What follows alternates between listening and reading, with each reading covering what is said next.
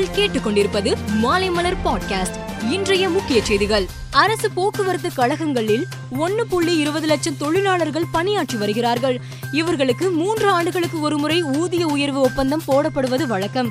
Corona தொற்று பரவல் உள்ளிட்ட பல்வேறு காரணங்களால் ஊதிய உயர்வு உடன்பாடு ஏற்படாமல் தள்ளி போனது இந்த நிலையில் நான்காவது கட்ட ஊதிய உயர்வு பேச்சுவார்த்தை இன்று சென்னை குரோம்பேட்டை பயிற்சி மைய வளாகத்தில் நடந்தது.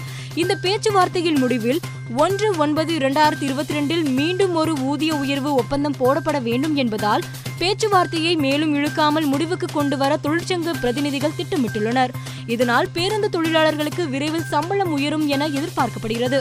தமிழக முதல்வர் மு ஸ்டாலின் பிரதமர் மோடி உச்சநீதிமன்ற தலைமை நீதிபதி ரமணாவுக்கு பல்வேறு விவகாரங்களை நடைமுறைப்படுத்த வலியுறுத்தி கடிதம் எழுதியுள்ளார்.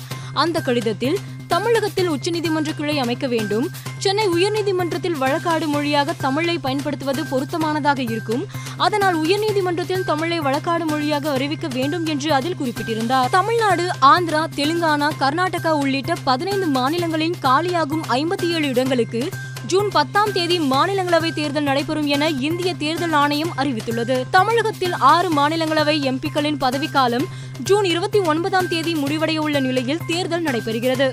குஜராத் மாநிலத்தின் பரூச் நகரில் நடைபெற்ற முன்னேற்ற பெருவிழா நிகழ்ச்சியில் பிரதமர் மோடி காணொளி வாயிலாக உரையாற்றினார்.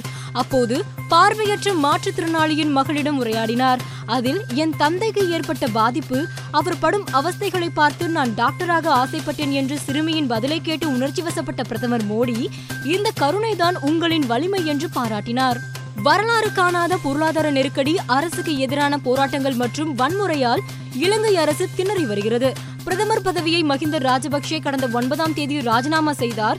இதனால் வன்முறை வெடித்ததை அடுத்து மஹிந்த ராஜபக்சே மற்றும் அவரது குடும்பத்தினர் தலைநகரை விட்டு வெளியேறினர். இந்நிலையில் ராஜபக்சே மற்றும் பாராளுமன்ற உறுப்பினர் ஜோன்ஸ்டன் பராண்டோ மற்றும் அவர்களின் கூட்டாளிகள் வெளிநாடு செல்ல தடை விதித்து கொழும்பு நீதிமன்றம் உத்தரவிட்டுள்ளது. இலங்கையில் இடைக்கால அரசாங்கம் மற்றும் பிரதமர் பதவியை ஏற்று நடத்த தயார் என்று எதிர்க்கட்சி தலைவர் சஜித் பிரேமதாசா அதிபர் கோத்தபய ராஜபக்சேவுக்கு கடிதம் எழுதியுள்ளார். குறுகிய காலத்திற்குள் பதவி விலக அதிபர் சம்மதம் தெரிவிக்க வேண்டும் என்ற நான்கு நிபந்தனைகளுடன் ஆட்சி பொறுப்பேற்க தயார் எனவும் அவர் குறிப்பிட்டுள்ளார். இந்திய முன்னாள் கேப்டன் விராட் கோலி கிரிக்கெட்டில் பல சாதனைகளை செய்தவர் இவர் சமீபமாக தனது விளையாட்டில் தொடர்ந்து சொதப்பி வருகிறார்.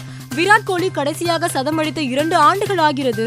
அவரது ஐபிஎல் வாழ்க்கையில் முதல் முறையாக கோலி மூன்று கோல்டன் டக் அவுட்டுகளை பெற்றார்.